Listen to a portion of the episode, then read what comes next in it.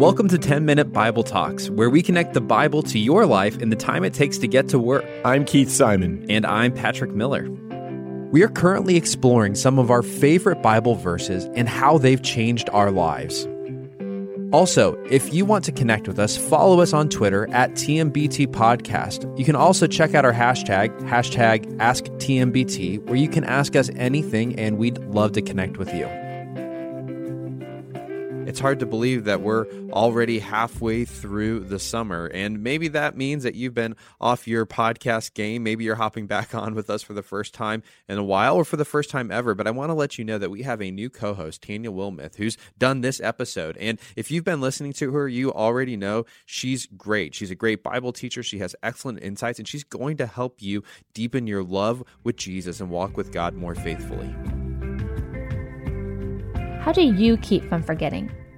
Scientists tell us that our memory begins through our senses. So that means things we experience through the form of touch, taste, sight, sound, and smell shape our memories. As we encounter the world in this way, our brain decides which information needs to be stored and which can fall away. Well, in our family, we've noticed that the things that we remember over time come from pictures and stories. So either we've captured the moment with a snapshot that we look at again or again, or we tell the same stories over and over that tend to be the ones that stick in our memories. As the one who created and wired our brains, God both knows we tend to be forgetful people by nature and helps us with the things He wants us to remember. Like a parent who hands down family stories, God is intentional to create ways for us to remember His big story and how it shapes our lives and really the lives of all people for all time. Moving toward Canaan with Joshua and the Israelite people, we've just watched how, as soon as the feet of the priest carrying the Ark of the Covenant reached the flooded Jordan River, the water actually stopped flowing and they were standing on dry ground. Now, surely, as they crossed the Jordan River, the people would have been remembering how 40 years earlier, the generation before them was able to cross the Red Sea on dry ground as they escaped the slavery of Egypt. This would have been a story that they had heard over and over. So today, the, the day of crossing, well, this was also a monumental time in the history of Israel. But the people didn't have textbooks and they didn't have photo albums to record and pass down what had happened at the Jordan River. Instead of paper, treaties and land titles were recorded on stone, and the commandments were recorded on stone.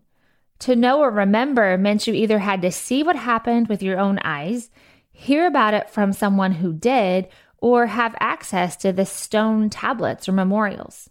But for the Israelites, God had a plan to keep them from forgetting what happened at the Jordan River. He knew they would need a reminder of his faithful power on this day. He knew they would need to remember his presence when they faced the next obstacle or when they faced the next enemy to conquer the territory he'd promised to give them. In Joshua chapter 4, after the people have come through the river, the Lord said to Joshua, Choose 12 men from among the people, one from each tribe, and tell them to take up 12 stones from the middle of the Jordan, from right where the priests are standing, and carry them over with you and put them down at the place where you stay tonight. Now we know that that place will come to be called Gilgal.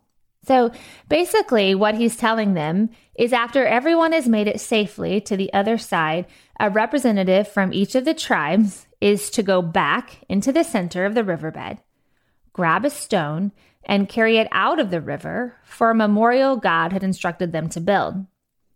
I actually imagine the stones stacked up kind of like the cairns we see today, that also serve as memorials or guides. But these stones would represent something only God could have done. Only God could uncover a dry stone in the middle of a flooded riverbed. And certainly only God could unite all these people to work together for a common pursuit of his promise.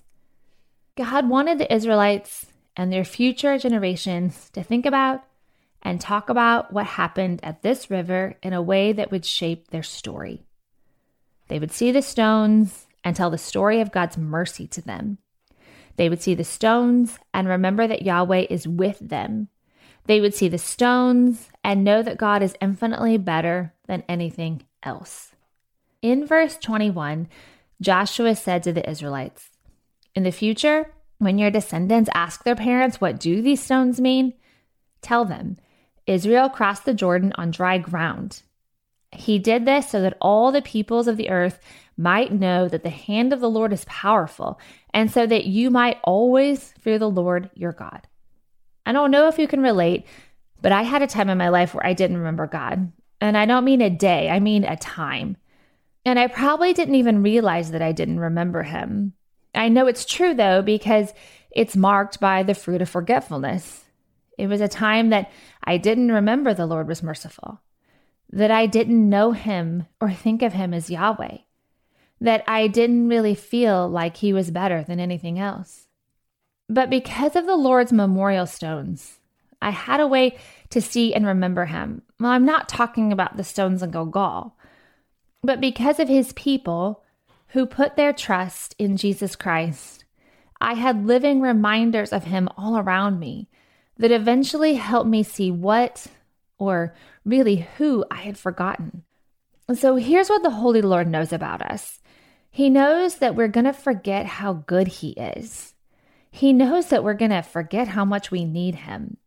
He knows that in our sinfulness and weakness, we're going to forget the good things He's done for us in the past and replace remembering with worry and fear and insecurity and control. He isn't surprised by this, but it's also not what He wants for us. So, God gives us ways to remember, and He gives us a way to come back when we forget. Just like the people of Israel who came together with one representative from each tribe to carry out a memorial stone, so God gives us a community of people to help us remember his goodness. This is the church, not a building we go to, but the people we live with and among who are following God. These are his people that God puts in our lives to give us sometimes encouragement and sometimes discipline to keep following Jesus. I think to best utilize this amazing resource of remembering, we have to ask ourselves something. I think we have to ask ourselves if we're letting these people into our lives in a way that affords that opportunity. And what I mean by that is, are we authentically giving ourselves in our weaknesses and real life struggles to the brothers and sisters around us who can help us remember God? Are there people who know when we're standing in front of a flooded river and we need help?